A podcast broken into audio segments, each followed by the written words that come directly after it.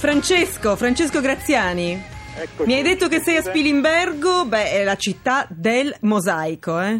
Esatto, del mosaico ne parleremo tra un attimo. Innanzi- Innanzitutto saluto Gianni Coledani, scrittore e autore di numerose pubblicazioni su Spilimbergo. Buon pomeriggio.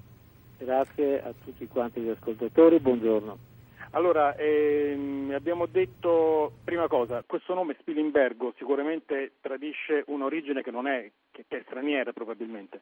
Sì, questo chiaramente come tutti si accorgono è un nome germanico, un nome che è stato chiaramente italianizzato, però alla sua base ha un nome, non si sa se stiriano, bavarese o carinziano, comunque che voleva dire qualcosa come o montagna del, del rapace, dello sparviero, o montagna dello specchio, molto vicino anche come Spilimbergo al cognome attuale del grande regista Steven Spielberg, montagna della vedetta. Ecco, ecco, però torniamo, torniamo qua in Italia, lasciamo Spielberg per un attimo e qui siamo veramente in una terra di confine. Abbiamo raccontato spesso in questi giorni eh, la difficoltà ma anche la potenzialità di essere terra di confine e, e da qui passava, eh, poi ci, ci, dirà anche perché è dimostrato questo, passavano le vie dei pellegrini che scendevano dal nord Europa verso Roma oppure dal, che dal nord Europa andavano verso Santiago de Compostela. Ecco, è proprio così. Allora per Spilimbergo passava nel Medioevo, poi anche nel Rinascimento, una strada molto importante che era chiamata nei documenti strada imperiale o strada reggia. Era la via più breve tra il mondo germanico e il mondo dell'est e l'Italia.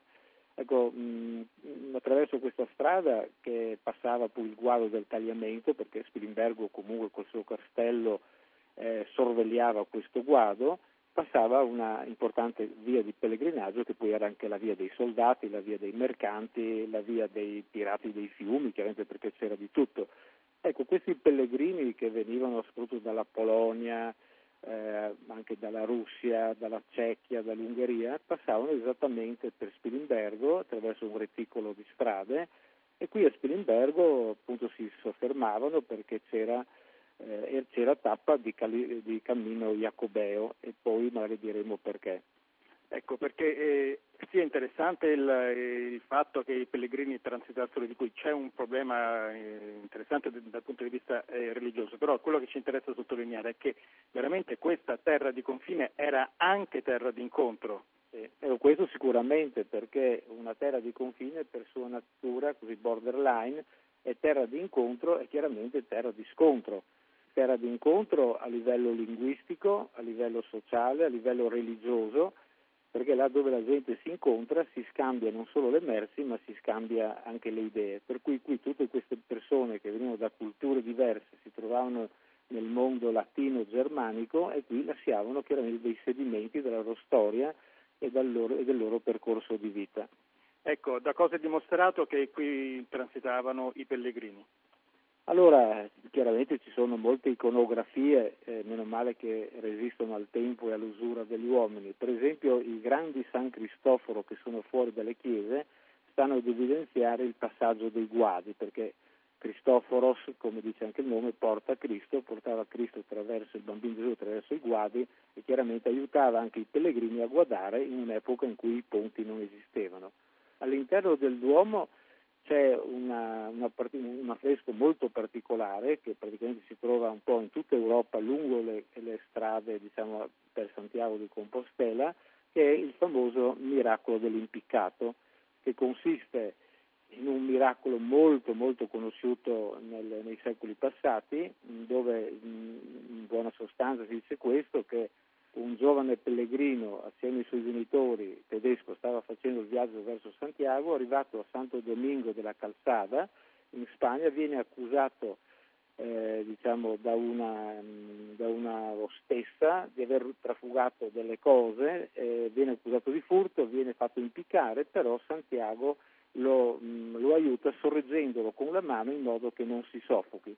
Ecco, questa, questa, è un'iconografia gra- classica su tutto il, il, percorso di Santiago de Compostela, però eh, torniamo anche eh, a un periodo più vicino. Oggi qui a Spilimbergo ho visto i bersaglieri alla sezione locale dedicata a Ottavio Bottecchia che vinse il Tour de France nel 1924 e nel 25 il primo italiano a vincere, il primo a portare la maglia gialla dalla prima all'ultima tappa. È bello vedere che una persona che ormai è morta da quasi un secolo, nel 27 è morta, e, così vivo nel ricordo. Sì, questo sicuramente, eh, quasi che una specie di destino gli avesse de- riservato una vita brevissima in cui tutto è stato bruciato nell'arco di pochi anni. C'è a pochi chilometri da Spilimbergo un monumento che è diventato un luogo di culto. Un... Perché Bottecchia è morto a pochissimi chilometri da qua. Sì, è, è, morto in circostanze ancora oggi misteriose, non si sa se per un incidente meccanico, non si sa per, se è colpito da un agricoltore perché lui si era fermato a raccogliere delle ciliegie, c'era una colluttazione, comunque non è stato ben definito. Comunque molti sportivi, molti cultori di ciclismo vengono quasi ehm, a questo pellegrinaggio laico eh, sulla tomba di Bottecchia riconoscendo sul, sul, luogo dove è morto perché la tomba in realtà di Bottecchia è di Colle Umberto quindi è sepolto lì però insomma diciamo che è, bel, è bello questo, questo, questa volontà di conservare il ricordo. Tiziana, io come al solito, se non, non mi riprendi la linea, io mi allargo. No, no, no, no, benissimo, io la riprendo al volo perché abbiamo allora, già pronto il nostro ospite, eh, però io saluto, saluto te. Il nostro ospite Gianni Colledani, che è stato con noi, scrittore, giornalista, che ci ha raccontato storia, questo spaccato della storia di Spilimbergo. Vi restituisco la linea. Grazie, grazie a te Francesco e grazie anche a Gianni Colledani. Era Francesco Graziani in collegamento da Spilimbergo.